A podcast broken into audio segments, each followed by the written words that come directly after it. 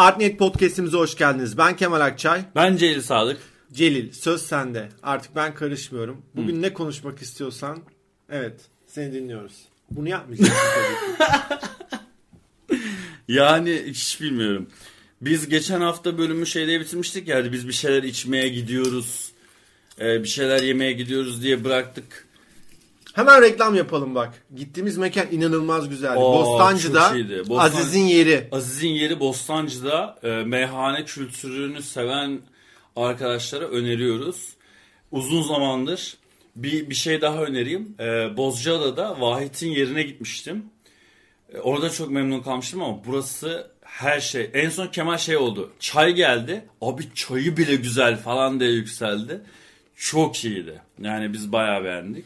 En sonda işte şeyin dışına çıktık. E, meyhanenin dışına çıktık. Fotoğraf çektireceğiz. Sağ olsun garsonla geldi. Şeyi aldı işte telefonumuzu aldı fotoğraf çektirirken. Celil'e geldi de, dedi ki abi sen ünlüsün galiba dedi. Ben dedim Celil Sadık'ı nasıl tanımıyorsun falan. Abi dedi kusura bakma ben çok televizyon izlemiyorum deyip sonra muhabbeti kapattı. Orada dönüp kitap da okumuyorsun sen Yani hani Celil hani gerçekten ünlüsün artı bir vibe'ın da var. Yani ünlülük vibe'ın var. Ben ünlü değilim. Bilmiyorum. Ünlülük vibe'ın var. Ünlü müsün bilmiyorum ama ünlülük vibe'ın var hmm. gerçekten de. Yok abi hiç bana seminerlerim dışında ya da hani podcast'imiz bu arada podcast'imizin hani daha çok etkisi var. Seminerlerde beni daha önce vapurda ya da Ankara'da böyle metroda falan seminerime gelen insanlar aa ben size seminerinize gelmiştim diyor ama hani kitap dizi gibi film gibi olmadığı için hı hı. Arada denk geliyorum mesela benim kitabı okuyanlara gidip sorasım geliyor. Nasıl ya kitap falan filan diye. Mesela birisi desin ki bok gibi kitap ya aldıma bin pişmanım desin de. Hani orada iyi okumalar deyip devam edeyim anladın mı? Yakında Celil'i e, çok daha ünlü göreceğiz. E, bomba gibi projeli geliyor. Ama Geliyoruz. Sürpriz. Ama Geliyoruz. Sürpriz. Kemal iki haftadır böyle bir sürprizden bahsediyor. Ee, kendisi de bu sürprizin içinde. Kendisi de yakında çok ünlü olacak ve artık sürekli Celil ünlü demeyecek. Ben de artık ünlüyüm diyecek. Bunu konuşalım aslında. Ya şakası bir yana gerçekten de bir yani, e, projemiz var. Ee, çok da bizi heyecanlandıran bir proje. Ve gerçekten hani sadece Türkiye'de değil dünyada bile biz eşi benzerini daha şu ana kadar görmedik. Varsa da bulamadık yani. o yüzden çok heyecanlıyız. Ama tabii ki olmama ihtimali de var. Biraz e, Nisan sonu, Nisan başı gibi falan netleşecek e, durumu. E, o yüzden de sizinle de paylaşmayı canla bekliyoruz. E, ama şu an daha fazlasını söyleyemeyiz herhalde. Söyleyemeyiz. Söylemememiz gerekiyor daha. Böyle doğrusu. bir iş olduğu zaman mesela yazı yazarım. O yazıyı bekletmem gerekir. Şu çok e, bir yazı yazıyorum. O kadar içime siniyor ki yazı. İşte onu akşam 8'de paylaşmam gerekiyor ama saat öğlen 2. Dayanamam paylaşırım. 2.15'te o yazı sayfada olur. Sana oluyor mu bu? Şu an seni dinlemedim. Her mesela şöyle e, bir şey yapıyorsun. Yani bir iş yapıyorsun. Ben mesela hani daha çok yazı yazıyorum. Hı-hı. Ve yazdığım yazıyı hemen herkese paylaşma derdine düşüyorum. Hı hı. Sende oluyor mu? Mesela 8'de paylaşmayı planlıyorum yazıyı. Ama saat 2'de yazmışım. 2 çeyrekte o yazı sayfamda oluyor. Akşam 8'de paylaşacağım diye and içmeme rağmen falan. Hemen herkesle paylaşmak istiyorum. Sende mesela e, başka bir işte de olabilir. Böyle bir hemen yaptığım bir şeyi paylaşma ihtiyacı duyuyor musun? Eğer yaptığım iş beni heyecanlandırıyorsa senin söylediğin gibi oluyor. Ama her, herhangi evet. bir işse, var kötü olmasından bahsetmiyorum ama standart bir işse çok da umurumda olmuyor. Ama senin dediğin duyguyu biliyorum yani. Gerçekten de bir şey yaptın ve çok hoşuna gitti ve bunu insanlarla paylaşmak istiyorsun. Olumlu ya da olumsuz yorumları duymak istiyorsun. Ee, şöyle olumsuz yorumu ben şey gibi düşünüyorum. Yani yapıcı eleştirileri ben en az hatta belki de daha fazla olumlu eleştirilerden daha çok seviyorum. Yani Hı-hı. çünkü bir sonra bunun sonu yok. Hiçbir zaman o kusursuz şeyi yapamayacaksın. Hı-hı. Ve kendini o, o açıdan da hemen hep hazır hissetmen lazım. Ee, geçen sene bir hocamızın çok güzel bir sözü var. Şimdi oyuncular için, e, oyuncu eğitmeni kendisi. Diyor ki, şimdi oyuncu kendini hiçbir zaman hazır hissetmiyor ya. Ama aslında 20 yaşında oyuncular var ve her an e, kendisine başrol e, 20 yaşından küçük de olabilir. Gibi. Christian Bale'in Güneşin İmparatorluğu filminde olduğu gibi. Değil mi? Ama bak mesela çocuk müthiş oynuyor. E, Christian Bale çocukluğunda o rolü. E, büyüdüğünde ise ama hala kendini geliştirmeye devam ediyor. Ve şu an bile belki de hazır hissetmediği anlar vardır. Belirli rollerde hala zorlandığını görebiliriz. Bunu şeyi söyle mesela Cem Yılmaz'ın bir stand-up'ında vardı. adam herhalde binlerce stand-up'a çıktı ve şunu söylüyor hala heyecanlanıyorum diyor. Deli gibi heyecanlanıyorum diyor. Zaten o heyecanı... O sende olmuyor mesela o kadar seminere çıkıyorsun. Mesela Joker analizini kaç kere yaptın hala heyecanlanmıyor musun? Heyecanlanmıyorum ama şu şu daha çok daha farklı. İşte online ile canlının farkı. Şimdi ben canlı pandemiden önce film analizleri yapmaya başladım ve canlı bir performans sergiliyorduk aslında. Cilli sen de öylesin. Ee, ve o dönemlerde şeydi inanılmaz heyecanlanıyordum ama hani yaptıkça da tecrübeleniyorsun ama o heyecanın azalmıyor aslında. Sonra online'a geçtiğimizde daha farklı bir etkileşime başlıyoruz. 2-3 ay önce ben yüz yüze bir e, seminer verdim. İnanılmaz heyecanlıydım. Bu arada performansın o çok heyecanlı olduğundan dolayı iyi olduğunu da düşünüyorum. O heyecan aslında seni besleyen bir şey. Hı hı. Bazı insanları ters teper. Heyecanlandığı için kelimeler belki bir araya gelmez, saçmalarsın vesaire. Bazı insan ise daha çok kamçılar ve şey yapar. Zaten o heyecanı kaybettikten sonra bu işi yapma. Ben mesela çıkma. hala online en iyi anlattığım seminer Caravaggio ise bile hı hı. hala Caravaggio'da heyecanlanıyorum. Nasıl heyecanlanmıyorum? Çok keyif aldığım seminerle çok heyecan aldığım seminer farklı oluyor. Mesela bir seminere giriyorum. E, Begüm'ü arıyorum. Kaç kişi var diyorum. Diyor ki 60 kişi var. Ve e, bunların 45'i yeni katılımcı. Bu beni heyecanlandırıyor ama bir arıyorum. E, Begüm diyor ki Celil'cim bugün e, sayı biraz düşük. 30 kişi var, 20 kişi var ama bu 20 kişi senin daha önce defalarca seminerlerine ve atölyelerine gelen senin ekip diyor. Onun heyecanıyla birlikte aşırı güzel bir rahatlığı oluyor. Hı hı. Ve ben e, özellikle mesela o katılımcılarımıza ekstra bir teşekkür etmek istiyorum. Çünkü çok rahat paylaşıyorlar düşüncelerini. Giriyorsun 20 kişi var herkesi tanıyorsun. Ben mesela ilk seminerlere başladığımda Ankara'da çok küçük bir atölyeydi ya. İnsanlar şey yapıyordu. Kekini, poğaçasını, çayını falan yapıp gelmeye başlamıştı. Çünkü maksimum 10 kişi geliyor. Herkes hı hı. aynı. Her hafta aynı insanları görüyorsun. Ve anlatırken şey oluyorsun artık hani e, hocam ne haber bilmem hani herkes ya bir katılımcım var boşanma sürecinde dertleşiyorum.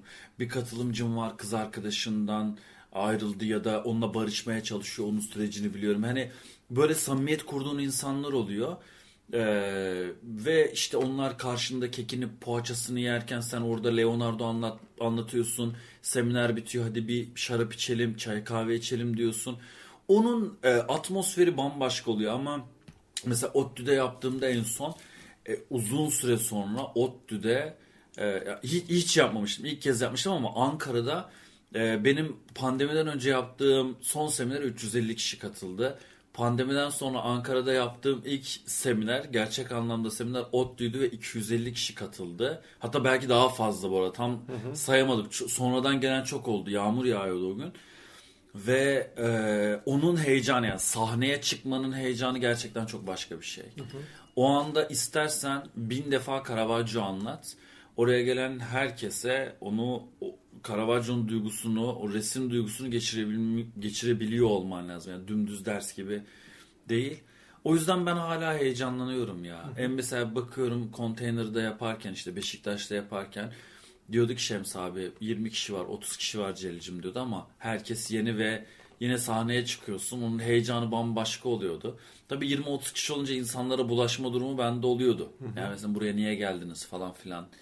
Ee, ya da sanatla ilgili ne düşünüyorsunuz? İnsanlar biraz ilk başta çekimser davranıyor falan ama açıldıktan sonra o interaktif gidince e, insanların sanatla ya da eserle ya da sanatçıyla ilgili duygu durumunu öğrenince ona göre gitmek çok çok güzel oluyordu. Ee, canlı işler yapmak ve bunun hala heyecanlı duymak. Cem şey diyordu bu arada. Ben bin kere yaptım bunu. Altıma sıçıyorum hala evet. sahneye çıkarken diyordu. Hakikaten onun ne demek olduğunu biz tabii ki de o kadar büyük seyirciler önüne çıkmıyoruz ama e, her seminerimde o cümlesi aklıma gelir. Hı hı. İster istemez onu algıda seçicilik çekiyorsun çünkü aradan. Evet. Ve Cem Yılmaz'ın sesi böyle kullan. Bu arada Cem abi gelsin de yapmıyoruz bütün bunları. Kaç bölümdür adı geçiyor. Ee, yani hani böyle onun e, dediği laf bir şekilde kulağıma geliyor ve şey diyorum o bile heyecanlanıyor. Sonuçta senin çıkıp heyecanlanmama gibi bir durumun yok. Bir de herkesi yakalaman lazım. Yani bir kişi bile suratının düşük olduğunu gördüğün an geriye kalan bütün salon gülüyor, eğleniyor olduğunu hissetsen bile o bir kişinin gerçekten orada seni yakalayamadığını veya senin onu yakalayamadığını anladığın an düşüyorsun. Bilmiyorum sen de Oldu mu? Sen de. Ee, ben de o bir keresinde bir kadının çok zorladığını yani benim yerime e, seyirci olarak katılmasına rağmen seminer vermeye çalışması e, durumu vardı ve yaptığım ikinci seminerdi ve ilk 15 kişi falan katılmıştı ki o ilk seminerler için yüksek bir rakamdı. Ee, beni çok zorlamıştı.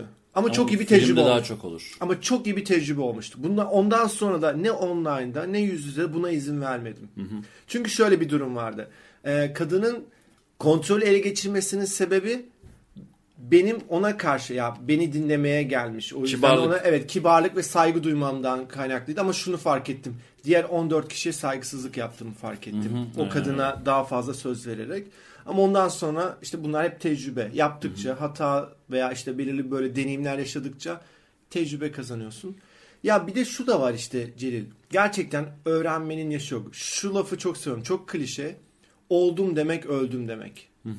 Yani biz de seminerler veriyoruz ve hala elimizden geldiğince işte kitap okumaya çalışıyoruz. Ee, defalar mesela Joker'den bahsettin. Evet Joker filmi çok anlatmış olabilirim ama hala yeni şeyler yakalıyorum.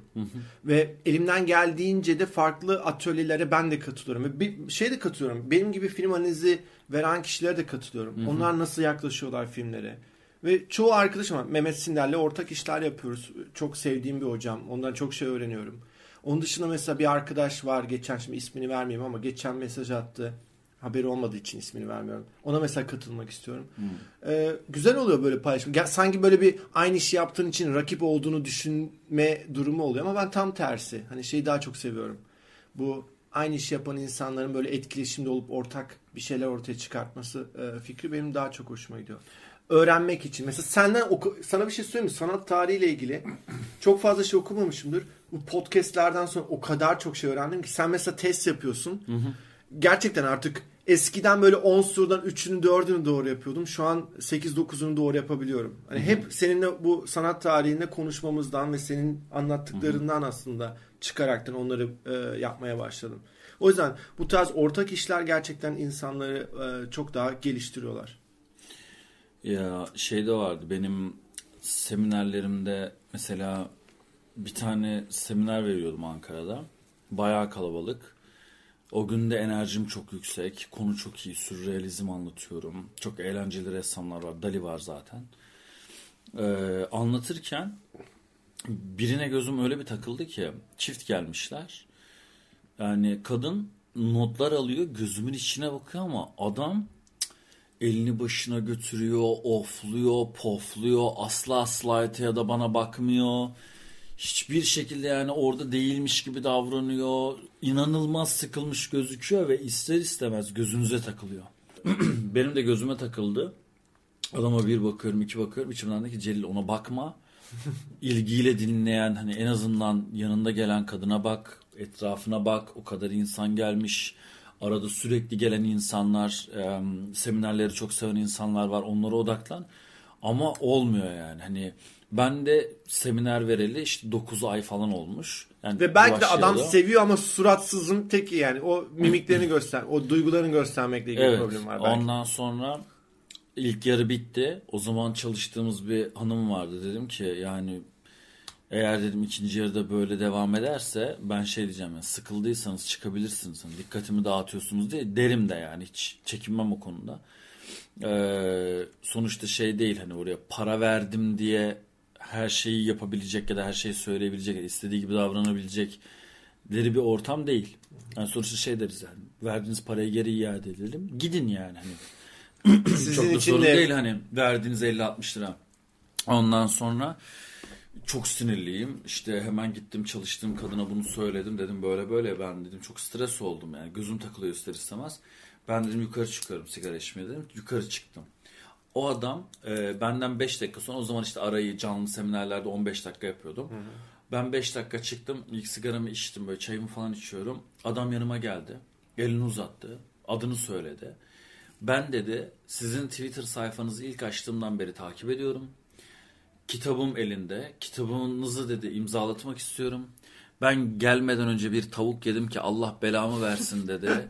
O tavuğu yemez olaydım Kusuyorum sabahtan beri inanılmaz hastayım galiba ateşim var. Kız arkadaşım benim yerime notlar almaya devam edecek ama ben taksiye binip gitmek istiyorum dedi. Taksi çağırdı. Çok teşekkür ederim dedim. Mimarmış adam bir de. Ben bir anda var ya bir utandım. Diyorum ki hiç olur mu öyle şey? Az önceki o triplerim gitti tamam mı? Böyle hiç olur mu? Bir daha beklerim. Ben bir sonraki semineri size hediye edeyim falan filan.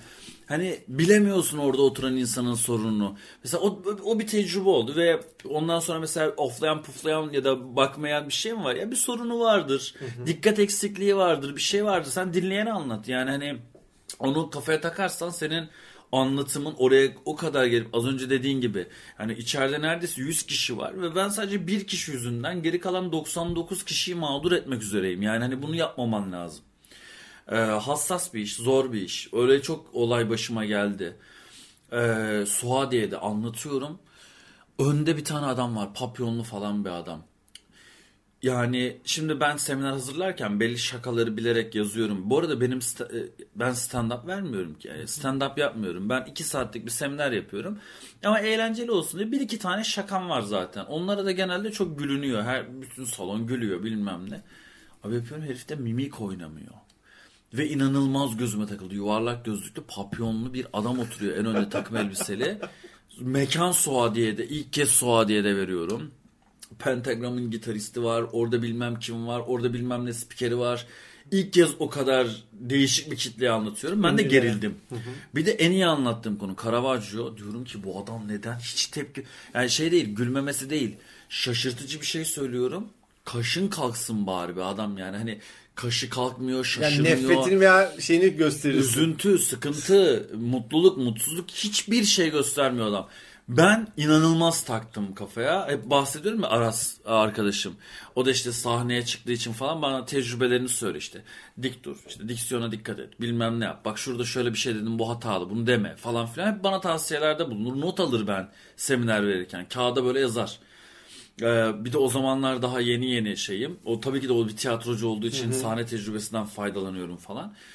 Dedi ki evet farkındayım kitle biraz tuhaf ama geçen ben de bir oyun yaptım. Oradaki kitle de böyleydi. Lütfen canını sıkma harika, harika gidiyorsun güzel anlatıyorsun. Çık anlat hiç kafana takma bana bak falan filan o beni motive etmeye çalışıyor ama duymuyorsun o anda. O anda çünkü heriftesin yani o neden herif böyle dinliyor beni kim bu adam diye dinliyorsun. Semineri anlattım beni dinlediğiniz için çok teşekkür ederim dedim hepinize saygılar selamlar dedim. Herif alkışladı, ayağa kalktı ve tüm mimiksizliği ve ciddiyetiyle Celal Bey teşekkür ederim. Harika bir seminer dedi. Çıktı gitti. Takmamak lazım. Yani hani belki de çok beğendi. İçinde havai fişekler patlıyor ama bunu bilemezsin. Ben o yüzden o tecrübelerden sonra hiçbir şekilde hiç kimsenin suratına doğrudan bakmam. Kafasının üstüne bakarım, saçına bakarım. Herkesin.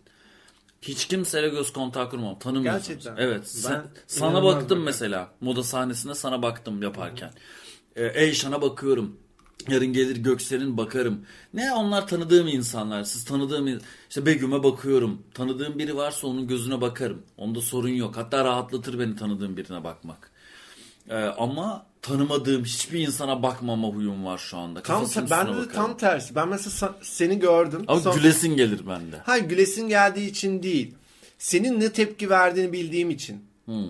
Yani diyelim ki işler kötü gidiyor. Bu arada ben hissediyorum işin iyi gidip iyi gitmediğini. Ama yine de sana bakmak bir risk. Çünkü biliyorum eğer bir memnuniyetsizliğin varsa onun yüzünden anlıyorum. Ama diğer insanları daha çok yakalamaya Katü'de çok iyiydin ama. Yani Katü'de ben e, acayip beğendim Katü'deki yaptığın işi.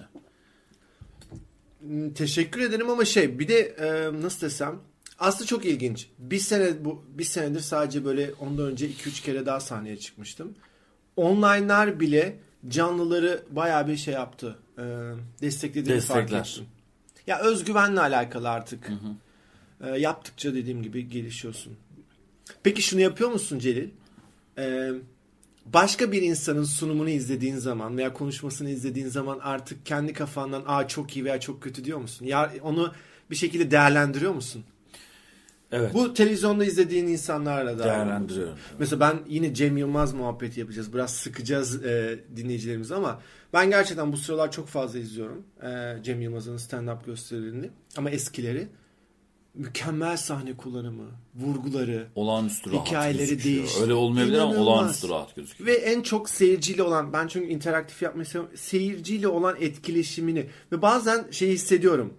İstediği cevabı alamıyor veya tam böyle istediği cevabı verecek şey aklına gelmiyor. Onu bile hiçbir şekilde hissettirmiyor. Veya çok nasıl diyeyim profesyonelce onu yönetiyor. Onu çok rahat hissediyorsun. Müthiş bir e, sunum gerçekten de. Kötüleri de anlıyorsun bu arada. Hani Ben mesela şey yaptığım oldu. Hani buradan belki dinliyorlardır ama sanat tarihi seminerlerine gizli gizli katıldığım çok oldu. Hem Aa. canlıda hem online'da. canlıda nasıl gizli gizli gi- sonuçta Arkaya oturdum sonuçta tanımıyorlar ki. Yani benim Abi- çok medyatik göz önünde olan bir insan değilim ki. ben Hani mesela beni bütün biliyor film ama analizi yapan insanların en azından simasını biliyorum mesela. simasını biliyorsun da şimdi sahneye herif çıkmadan önce ben en arkaya oturursam karanlığı nereden görecek? Yani.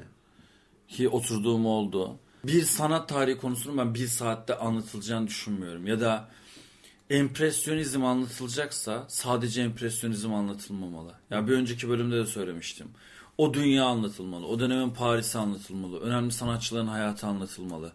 İzleyiciye o, onun duygu durumunun geçmesi gerekiyor. O dönemki e, sanatsal manifestoların açıklanması gerekiyor. Yani resim anlatmak şu demek değil. Burada şöyle bir ışık var. Burada ufuk çizgisi burada. Burada bilmem ne şurada ışık şöyle geliyor demek resim anlatmak demek değil. Ve pek çok insan bunu yanlış biliyor. Onun yapmasının mantığı ne? Neye göre yaptı? Kime karşı yaptı? Niçin, nereden yola çıktı? Sen bunları söylemezsen e, büyük problem orada başlıyor. E, benim de seminerlerime, şimdi herkesin bana da derler ki çok uzatıyor belki. Ama ben sonuçta e, seminer ücretlerimi en minimum seviyede tutup herkesin faydalanması gereken fiyatta tutmaya çalışarak e, ve hani onlara fazlasını sunarak ben bir saatte anlatmayı beceririm bu arada. Ben bir saat anlatsam benim şu anda hazırda 40 tane seminerim varsa 80 tane çıkarırım. Çünkü ben ne yapıyorum? Monet ve empresyonizm. Empresyonizmi bir saat, Monet'i bir saat anlatırım. iki tane seminer. Kar amaçlı düşünürüm ama ben bunu yapmıyorum. Monet ve empresyonizm diyorum. iki buçuk saat anlatıyorum. Ki oraya gelen öğrenciyi de hesaba katarak yani sadece öğrenci değil. Herkes sanat bu kadar yatırım yapacak değil yani hani kendi eğitimi için. O yüzden Ve hani, zaman da yani iki kere bir seminere gitmekle tek bir seminere gitmek. ya bir hafta farklı. ben bir saat bunu yapıyorum. Bir saat yetmez ki ben zaten kendimi 10 dakikada tanıtıyorum. Seminerlerime gelenlere de diyorum yani Begüm de yazıyor ne kadar sürer? 2 saat civarı. O civarı demek fazlası sürebilir. Ya ben en son yaptığım ölümcül kadınlar semineri 3 saati geçti. Ki anlattığım resim belli. İstesem 2 saatte anlatırım ama işte sorularla ilgileneyim. Rönesans resmi çıkınca Rönesans'ı özetleyemiyorum. Rönesans'ı anlatma ihtiyacı doğuyor bende. Yani bazı insanların yaptığı işi eleştirmiyorum ama işlerini sevip sevmedikleri çok belli oluyor. Hani e, o konuya takılıyorum. Bu senin işinle de alakalı. Başka sinema semineri senin sayende görüyorum. Başkalarını takip ediyorum. Bazı insanlar bu işleri görüp bunu kar amaçlı ya da böyle daha pratiğe dökerek daha böyle hap bilgi vereyim tarzında yapıyor ama sen sevdiğin için her şeyi paylaşmak istiyorsun ama bunu 4 saat yapıyorsun. Ona bir bayağı bir eleştiri geliyor daha kısaltır mısınız diye ama işte anlattıkça anlatasım geliyor ve insanların da bu arada yorumlarını duymak istediğim için de biraz uzuyor. Çünkü şunu da yapmıyorsun. Ee, istiyorsun ki oraya gittiğinde sen de bir şeyler öğren. Ve e, seminerlerime, analizlerime gelen ki senin de öyle biliyorum birçoğunu. İnsanlar aslında çok dolu insanlar. Doktorlar, psikologlar, öğrenciler ve senin bilmediğin bir sürü bilgiye vakıflar ve onlardan ne alabilirsem kardır diye düşünüyorsun. E, o yüzden de o soru cevap kısımları veya diğer o e, interaktif veya seminer sırasındaki sorular ben çok değerli olduğunu düşünüyorum. O açıdan. Ya bazen şey oluyor abi ben seminer anlatıyorum. Türkiye'nin değil dünyanın en en ünlü ressamları katılıyor. Onun gerilimini bir düşünsene. Yani hani onu kafaya takmamak lazım. Hani Evet. çok büyük sanat eleştirmenleri katılıyor. Büyük hocalarımız katılıyor. Ben ne profesörler katıldı, ne doçentler katıldı. Benim bizzat hocam yani idolüm, hayran olduğum insan Gökçen Kurtuluş katıldı. Gökçen Kurtuluş katıldığında ben bu arada yani en ünlüsünden daha çok heyecanlandım. Ya bayağı beynim durdu yani hani seminer verirken. Ee, öyle durumlar çıkabiliyor karşına. Onların yaptığı iş zaten bambaşka bir şey. ya da çok iyi hocalar, ünvanlı hocalar yani resim okuyucusu değil abi. Yani resim okuyucusu diye bir şey yok. Sen orada gördüğün zaman hani ben de tamam bir akademik ünvanım olmayabilir ama en azından bana gitmiyorsa bir insan benim mi şeyimi üslubumu beğenmiyorsa en azından gideceği insan sanat tarihçisi bir doçent, prof ya da en azından sanat tarih sanat tarihinden mezun olmuş birine gitmenin her zaman faydası var diye düşünüyorum. Yani ben bilmem kimim. Ben işte atıyorum normalde fabrikam var ama Avrupa'yı çok gezdiğim için resim anlatıyorum gibi bir dünya yok abi. Bazı insanlar kendini geliştirebiliyor. Evet. Geliştirsin bu arada... ama bu zaten e, işsizliğin çok had safhada olduğu bir meslek alanına tacizdir diye düşünüyorum. Ama şu var Celil. Evet sen sanat tarihine e, çok vakıfsın ki bunu aslında üst sene daha da geliştirdin. Ama senin bu işi yapma şeyin en çok sanat tarihini bildiğin için değil. Bunu en iyi şekilde aktarabildiğin için yapabiliyorsun. Ve bazı insanların gerçekten böyle bir aktarabilme yeteneği var. Ve seviyorlar da bu işi. Ve normal bilen insandan bak şöyle söyleyeyim. Biraz önce bir birkaç isim verdin ve belki de isim vermediğin bir sürü önemli sanat tarihçisi var. Ve dediğin gibi idollerin. Hı hı. Ama senin gibi anlatamıyorlar işte. Yani Senin şöyle... gibi aktaramıyor veya e, çok derin, çok akademik bir dil kullanıyor ve 20 yaşındaki bir insana, 25 yaşındaki bir insana veya sadece bunu hobi olarak öğrenmek isteyen bir insanın seviyesine inip eğlenceli bir şekilde aktaramıyor ve bu çok önemli bir şey. Ve bazen bunu yapabilen insanlar e, bunu okumamış Hepimizin ama çok üniversitesinde yok mudur? Ya bu adam ders dinlemiyor, slide okurken bile ağlıyor dediğiniz insan yok mu abi yani? Var. Ya bu illa akademisyen olup bir yere gelip de bir şeyler anlatabilecek diye bir şey yok.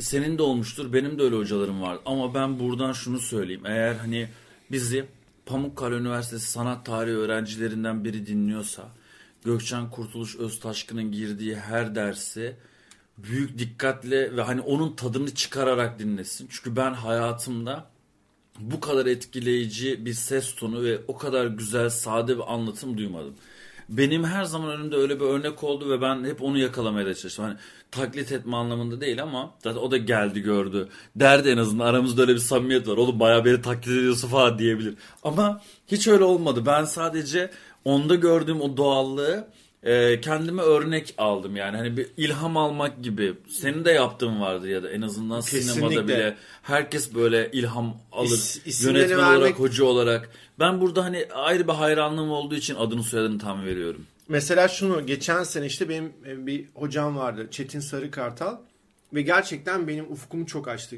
Ee, ve bazen onun anlattığı şeyleri de ben e, çoğu zaman seminerlerimde paylaşıyorum onun gibi anlattığımı fark ettim ve bu hiç hoşuma gitmiyor bu arada. Onun o nasıl cümleyi vurguluyorsa benim de zaman zaman öyle vurguladığımı fark ettim ve hiç hoşuma gitmiyor ama bir yandan da aslında ona bir saygı duruşu gibi. Onu taklit ediyormuş gibi değil. Değil. Aynen. Bir yandan da çünkü Kesinlikle. her zaman elimden geldiğince e, o bilgiyi nereden aldım? Mesela Ufuk Ağızka.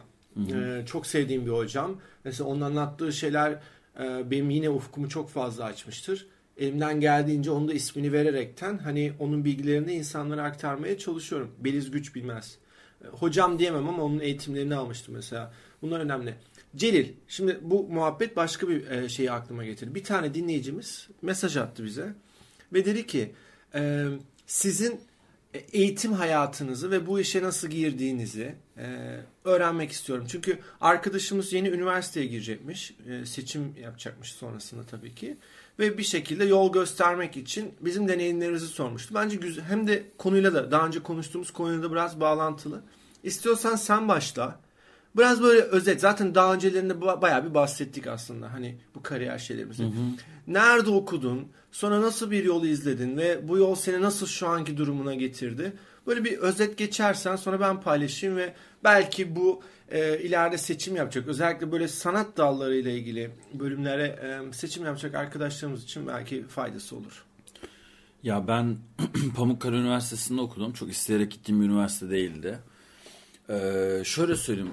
Zaten daha önceki bölümlerimizi dinleyen illaki hani böyle şeydir, aşinadır, biliyordur, tekrarda düşmek istemiyorum ama ben hiç iyi bir öğrenci değildim ve okuldan nefret ettim hayatım boyunca. Benim mesela biz o konuyu konuşuyorduk ya şu anda. Hocalar çok önemli. Daha önce bahsettiğim bazı hocalarım vardı. Bana ağır travmalar yaşatan. Ama bazı hocalar da var öyle bir hayatımıza dokunuyor ki. Bugün seninle kahve içerken de konuştuğumuz bir şey vardı. Ben Aytan Hoca'dan bahsettim. Tarihe, lise 1'deydim. Yani tarihi çok severdim ama beni tarihe aşık etti. Batıkent Lisesi'ndeydim o zaman. Ve düz lisede okudum ben. Yani hani e, tarihten tarihi e, kafama kazıdığım anda ben ya tarihçi olacağım dedim ya sanat tarihçisi olacağım dedim. Çünkü sözel bölümdüm. Bunu istedim. Herkes bana dedi iş yok bilmem ne yok. Ailenizin baskısına gelmeyin. Yani hani ne yapın edin. Benim ailem hani o konuda ben şanslıyım. Hiçbir zaman baskı yapmadılar. Hatta beni çok desteklediler, desteklediler tarih konusunda. Bir şeyler olabileceğini düşündüler. Ee, yine üniversite hazırlanırken çok iyi hocalarım oldu. Üniversitede çok iyi hocalarım oldu ama kötü hocalarım da oldu. Ben üniversiteye girdiğimde sanat tarihi bölümü umduğumu bulduğum bir bölüm değildi. Hayalimdeki gibi bölüm değildi. Sizin de hayalinizdeki bir bölüm olmayacak. Daha önceki derslerde şey e, podcastlerde de bunu konuştuk, anlattım. Ama bir şekilde oturup o bölümü bitirdim. Ama o bölümü okuduğum süre boyunca ben meslektaşlarımdan daha farklı ne yapabilirim sorusu benim sürekli aklımdaydı. Çünkü Türkiye'deki en büyük işsizlik oranlarından birisi sanat tarihi bölümünde. Hı hı. Sadece 160 tane öğretmenin olduğu bölümde ben nasıl hayatta kalacağım? Bu e, ben madem milyonlarca spermden sıyrılıp bu hayata gelmişim. Benim milyonlarca, binlerce sanat tarihçisinden sıyrılıp öne çıkmam gerekiyor. Hı hı. Bu kafa yapısıyla olacak bir şey. Yani senin sadece sanat tarihçisi değil. Sen mesela cinayet masası polisi olacaksa mesela bir tabii kulaktan dolma bilgiler, sağdan soldan duyduğun bilgiler, biraz merakım olduğu için açtım. Mesela çilingir bilmen gerekiyor. Kapı aç bazı şeyler eklemen gerekiyor. Sadece o okulun akademisini okuman gerekmiyor. Yani hani çilingir yapıyor musun? Bilgisayarı iyi kullanıyor musun? Dil biliyor musun? Kendine özellikler yüklemen gerekiyor. Sanat tarihinde böyle olduğunu düşünüyorum ve ben e, Twitter'ı 2010 yılında kullanmaya başladım. 2011 yılında, 2010-2011 civarı tam hatırlamıyorum. O zaman kullanmaya başladığımda Twitter'ın ya da Twitter'da sanat tarihini anlatılabileceğini düşündüm. Daha sonra başka hesap, bir tane hesap sadece resim sanatı üzerine ve çok yüzeysel paylaşımlar yapıyordu. Hani böyle benim yazdığım gibi çok uzun uzun yazılar değil. insanlara daha basit sevdirmek için çok güzel bir iş yapıyordu. Ve hani ben daha uzun anlatabileceğimi düşündüm. Yani aklıma şey geldi. Ya, sosyal medya ile sanat tarihini bir araya getirmek. Ee, bu sadece fikirlerimden biriydi. Daha sonra bu seminerlere evrildi. Daha insanlara sanat tarihinin kapısını açacak kitaplara evrildi.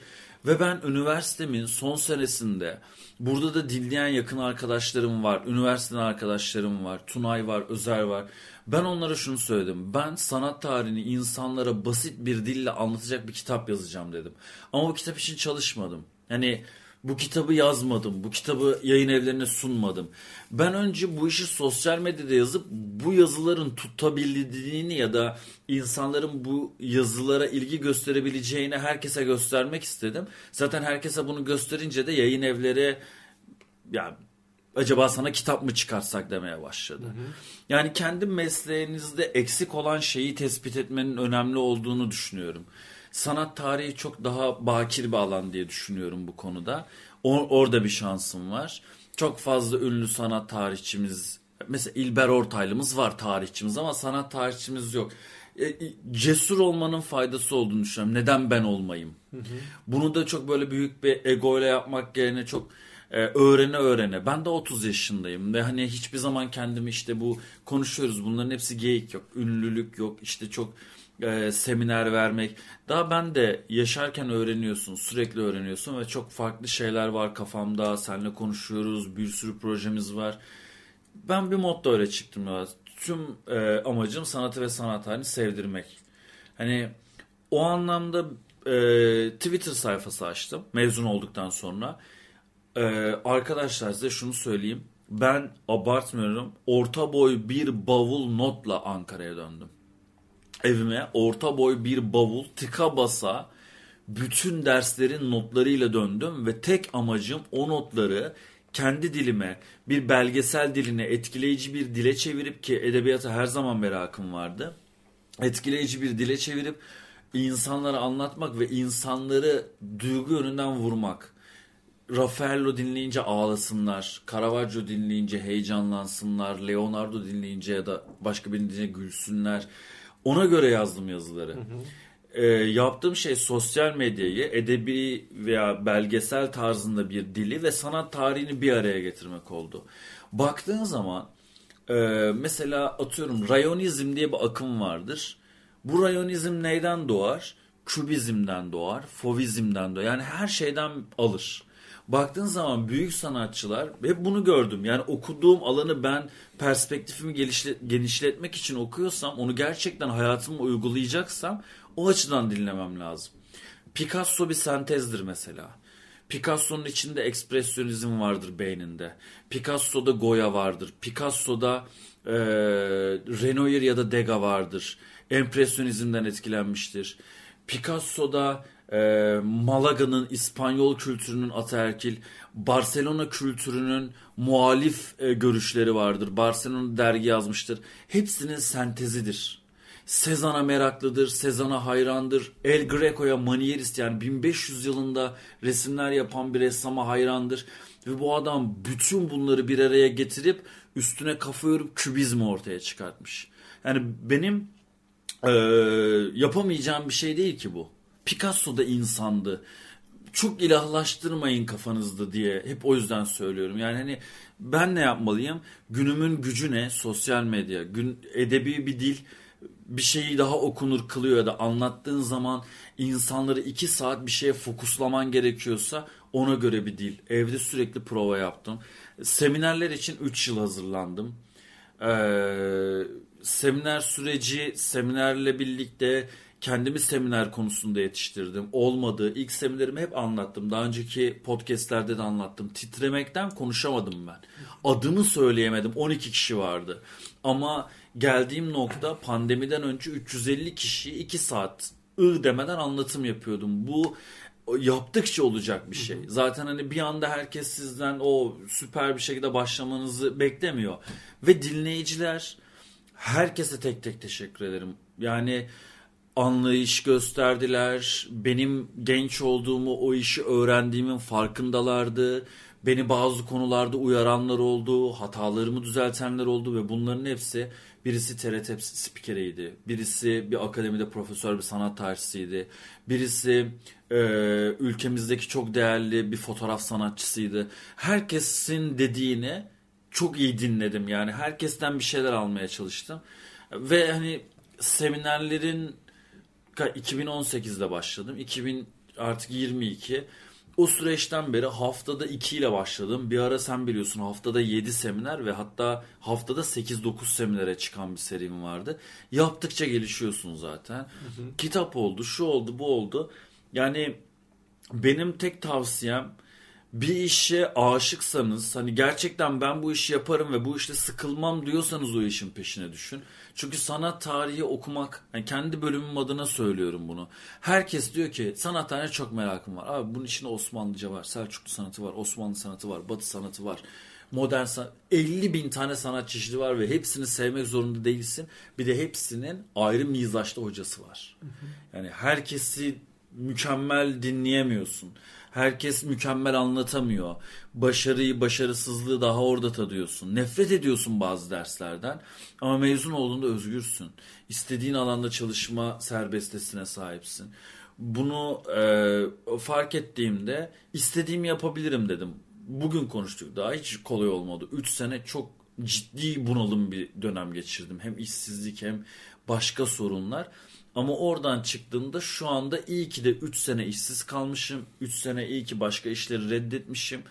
Biraz ülkemizde ne yazık ki özellikle sanat tarihi bence yönetmenlik de böyledir. Biraz çekmeniz gereken, biraz o yükü sırtlanmanız gereken eğer böyle hani aileden çok zengin değilseniz, inanılmaz bir çevrenin içinde fırsatlarınız yoksa, fırsatlarınız yoksa e, biraz uğraşmak zorundasın ki uğraş bence çok insana çok şey öğreten, hiçbir okulda öğrenemeyeceğin şeyi sana bir seminer öğretiyor. Şimdi Celil'in söylediklerine bir şey eklemek istiyorum. Şimdi biz yani Celil'in tabii ki hikayesini e, biliyorum.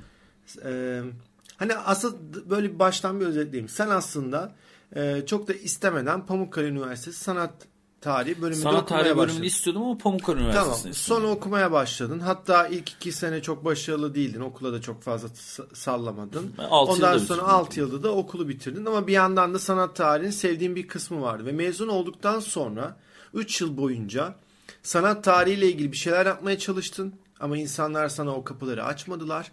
Ve bir sürü dışarıdan iş teklifleri aldın. Ve bazılarını Celil, yani şimdi buna isim firma vermeyelim ama bazıları hiç de fena olmayan e, işler. Yani yeni mezun bir kişinin kolay kolay reddedemeyeceği işlerdi. Ve Celil sanat tarihiyle ilgili bir şey yapmak istediği için ve ekonomik olarak da çok büyük sıkıntılar çekmesine rağmen bu işleri kabul etmedi. Yani en azından bana anlattığı kadarıyla. Ee, daha sonrasında da kendi bir şekilde e, kendi modelini oluşturdu. Belki de bu arada başarısız da olabilirdi. Belki de işler istediği gibi de gitmeyebilirdi. Ama o arzunuzu, tutkunuzu bir şekilde verdikten sonra kader bir yerden gerçekten dönüyor. Ve Celil için de 3 sene ki birçok insan bu arada sabredemez o kadar süre. Yani 3 sene deyince böyle bir şey gibi geliyor ama e, gerçekten çok uzun bir süre. E, o yüzden hani senin ha- hayat hikayeni anlattıktan sonra böyle bir özet geçeyim dedim. Kendi hikayem de şu şekilde. Ben 14 yaşında bir film izledim ve ondan sonra sinema ile ilgili e, bir şeyler yapmak istedim. Ve yani şu, o anda o filmi izledikten sonra çok net bir şekilde kafamda bu kurmuştu. Ama e, ben işte daha önce de, anlattım aslında Sakaryalıyım ve etrafımdaki insanların bu arkadaş, aile, okul çevresi vesaire böyle bana bunu yapabileceğimle ilgili bir vizyon yoktu. Dolayısıyla kendimde de bu vizyon yoktu. Ve biraz da matematik yapabilmenin zararını çektim. Ve fen matematik bölümündeydim. Ee, Bir Anadolu, Sesi'nde okuyordum. Sakarya Anadolu Sesi'nde okuyordum. Ve sonrasında da e, üniversitede maalesef e, böyle bir e, mühendislik fakültesini kazandım. Yıldız Teknik Üniversitesi Gemi İnşaatı Mühendisliğini kazandım. Aslında yine birçok insanın e, kazanmak istediği e, nispeten puanla yüksek olduğu bir bölümdü. Buna rağmen ben aslında istemeye istemeye gittim. Neden peki Yıldız Teknik Üniversitesi'ni seçtim? Bir, sinema kulübünün iyi olduğunu biliyordum. İki de bu sektörün, sinema sektörünün İstanbul'da olduğunu bildiğim için o bölümü seçmiştim. Ve ben gittim, kaydımı oldum. Kaydım olur olmaz ilk işim sinema kulübüne kayıt olmaktı. Yani aslında sinema kulübüne kayıt olmak için ben üniversiteye kayıt oldum. Ve o okulda geçirdiğim 6,5 sene ki ben neredeyse her gün okuldaydım. Yani 6,5 sene e, sürmesinin sebebi aslında yani okuldaydım, sinema kulübündeydim, derslere girmiyordum. O kadar sinemayla iç içeydim. Yani o kulübü kullanmaya çalışıyordum. E, o kulüp de beni çok geliştirmişti. E tabii ki mezun olduktan sonra işte hayatın gerçekleriyle karşılaşıyorsunuz. E, para kazanmanız lazım ama bir yandan da bir tutkunuz var. E, bir askerlik süreci vardı. E, o askere gittikten sonra bir bir ara böyle bir e, sektörde çalışmak istedim ama ne bileyim elimden tutan olmadı veya bazı şeylerden korktum. Bir yandan da işte o para getirme e, para kazanmanın getirdiği stresle yine Türkiye'nin belki de birçok insanın çalışmak istediği çok büyük bir otomotiv firmasının mühendis olarak işe başladım. Ama şunu rahatlıkla söyleyebilirim. Mühendis olarak işe başladığım günden itibaren ben bir gün bu işten çıkacağım diye kafama koymuştum. Yani o benim için bir geçici süreçti. Hem mali olarak durumumu düzeltmek hem de biraz daha e, paralelde sinema ile ilgili kendimi geliştirmek istiyordum. Ve 2016 yılında tam da bu e, darbe girişiminin olduğundan bir hafta sonra işten ayrıldım. Ve e, önce freelance sonrasında yine büyük bir e, medya sektöründe bir sene çalıştım. Ve freelance olmaya devam ettim ama maddi ve manevi çok zorluk çektim. Ama bir kere bile bunu çok samimiyetle söylüyorum. Bir kere bile mühendisliği bırakmaktan pişman olmadım. Çünkü hayatta gerçekten bir tutkunuz olduğuna inanıyorsanız onun peşinden gitmelisiniz. E, şu anda da o tutkumun ne kadar peşindeyim bilmiyorum. Çünkü kendi projelerim var ve film yapmak istiyorum ve aslında her ne kadar bununla ilgili kendimi geliştirsem hala o noktaya gelebilmiş değilim. Hatta bazen önüme yan yollar geliyor. Yine bunlar sinema ile alakalı şeyler. O yan yollara sapmayı seviyorum. Çünkü o ana yol, film çekmeye giden yol çok zorlu bir yol ve o yolu yürümek bana bazen zor geliyor. Ve o yan yollara girmek daha hoş. Ee, ama sonrasında işte bizim zaten Celil'le e, tanışmamıza da vesile olan film analizleri ki çok eskiden beri, üniversiteden beri film analizlerine karşı bir ilgim vardı. O zamanlar e, üniversitede Uğur Kutay hocamız film analizi dersi veriyordu. İlk defa orada karşılaşmıştım ve inanılmaz hoşuma gitmişti. E, o zamandan beri zaten paralelde hep kendimi geliştiriyordum ve bunu da daha sonrasında başka insanlara aktarmak istedim. E, o süreçte işte Konteyner Beşiktaş'ta eğitimler vermeye başladım. Celil'le tanışma sürecimiz orada başlıyor zaten. Sonra pandemi oldu. Bizim Celil'le yakınlığımız arttı. Pandemiden kaynaklı olarak online olarak eğitim verme durumu e, çok e, daha popüler oldu ve bizim kendimizi geliştirme fırsatımız oldu. Ama bu süreçte ben kendimi biraz eksik hissettiğimden dolayı yüksek lisans yapmak istedim ve Kadir Has Üniversitesi'nde film ve drama bölümünde başvurdum ve sağ olsunlar onlar da bana bir burs verdiler ve orada okumamı sağladılar. Şu anda da hala da devam ediyorum yüksek lisansa. Hatta bittikten sonra da ya doktora ya da başka bir bölümde yüksek lisans yapmayı istiyorum. Gerçekten sevdiğim bölüm okumanın müthiş bir duygu olduğunu öğrendim. Yıllarca istemediğim bir bölümde okuduğun için e, bütün derslere girdim, bütün ödevleri yaptım ve e, hani elimden gelen en iyisini yapmaya çalıştım. O da çok güzel bir duyguydu. O yüzden hani e, benim verebileceğim tavsiye kimseyi dinlemeyin. Neyse tutkunuz. Hayatında gerçeklerini tabii ki çok fazla dışarı atmadan hani onun peşinde koşun. Çok da bir de bize çok başarılı olmak dayatılıyor. Ben mesela kendimi çok başarılı görmüyorum. Önemli de değil. Şu Hı-hı. an mutlu yani, musun mutluyum. Evet yani mühendisliği yani. bıraktım ve insanlar ya işte hani önümde açıktı kariyer olarak hiç sorgulamadım. Çünkü o benim şeyim değil. Hı-hı. O benim yolum değil. Ve sonrasında dediğim gibi çok zorluk çekmeme rağmen sinema ile ilgili bir şeyler yapıyor olmak inanılmaz hoşuma gidiyor. Bir şunu da seninle paylaşmak istiyorum Celil. Şimdi küçüklükten beri bu aile tarafından hobi olarak oğlum devam et muhabbeti Hı-hı. vardır ya. Şimdi bazen eşek gibi çalışıyorum tamam mı? 2-3 gün eve kapanıyorum ve film analizi için ve atölyeler için çalışıyorum. Ve sanki çalışmıyormuşum gibi hissediyorum. Çünkü Hı-hı. ailen, çevren sana onu hobi olarak dayatmış ya. Hı-hı. Yetmiyor. Ve bunu hala aşabilmiş değilim. Yani bunun bir iş olarak görme durumunu hala aşabilmiş değilim. Bende Nasıl de bir tam tersi durum ki? yok. Yani mesela hani e, benim hiç ciddi bir işim olmadı mesela. Hı-hı. Bir işe gitmedim, bir işe girmedim. Hani hep seminerle başladım. Şimdi kendi işimi kurdum ve hani böyle bir şirket, bir yer, ya yani çalıştığım yer ön muhasebe falan yaptım ama tanıdığın yeriydi. Yani ön muhasebede fatura girdiğim yan masadaki adam hani şirketin sahibi, mali müşavir benim çocukluk arkadaşımdı ve hani güle eğlene yaptığım bir işti. Yani hani böyle ciddiye aldığım şey bir iş değildi ya da bir iş hayatı gibi bir iş değildi. O yüzden de bana şimdi ne yapsam çalışıyormuşum gibi. Ben Instagram'da paylaşım yapıyorum. Of çalıştım falan diyorum yani. Hı. Hani senin ama durumun o mühendislik, o bir, bir yere girip çalışmış olman. Şimdi bunlara döndüğün zaman ulan ben ne yapıyorum oluyordur ya belki de. Film izliyorum mesela şey gibi hissediyorum. Hani e, ya çalışmam lazım. Ama aslında işim o. Film izlemek. yani o yüzden garip bir duygu. Umarım yeneceğim bunu. Ben bir gün şey yaptım işte e, bir arkadaşım aradı. Çok da böyle buluşmak istiyor. Ee, kanka hadi ne zaman görüşeceğiz bilmem ne falan filan. Ben de Cermodern'de sergi yazıyorum. Kanka çalışıyorum şu an. yani sergi yazıyorum yani. Çalışmıyorsun da ama sanatçıya bakıyorsun. Şey yapıyorsun orada bir bir şeye kafa yoruyorsun yani. Benim için her şey çalışmak. Oturuyorum mesela. Eyşan diyorsun ne yapıyorsun? Çalışıyorum diyorum. Boş boş ekrana bakıyorum. Hani bir şey düşünüyorum çünkü Hı-hı. o anda. Ben de bu yönteme alışmışım. Yani hani birisi gelip de bana şu dosyaları yapalım. Çünkü sen işte 8-5 çalışmadın ya. Hı, aynen hiç çalışmadım. Ee, aslında dediğin gibi düşünüyorsun ve o düşünmen belki de çalışmanın en kritik noktası. Hı-hı. Ama boş, Aa, bugün de hiç çalışmadım deyip kendini yiyorsun ama aslında o kadar çok şey düşünmüşsün ki. Öyle oluyor ben de. Gerçekten şey. Bir de şöyle bir durum var. Sağ olsun bazı arkadaşlarım seminerlerime geldiği zaman şey diyorlar. Kemal sen sen değilsin. Yani başka bir insan var. Hmm. Bir çok daha resmi konuşuyorsun. E, istiyorsunuz. Kendini salmıyorsun. Bir de ben gözlük takıyorum falan seminerlerde görebilmek için. Hı hı. Süpermen hani olur ya gözlüğünü takar başka birine. Ben de biraz o mod o mod var. Ama sanırım onu da yavaş yavaş atmaya başladım. Ya ister istemez orada başka bir insan oluyorsun. Mesela bizim bu yayınlarımızı dinleyip Sen çok olmuyorsun şey... bu arada.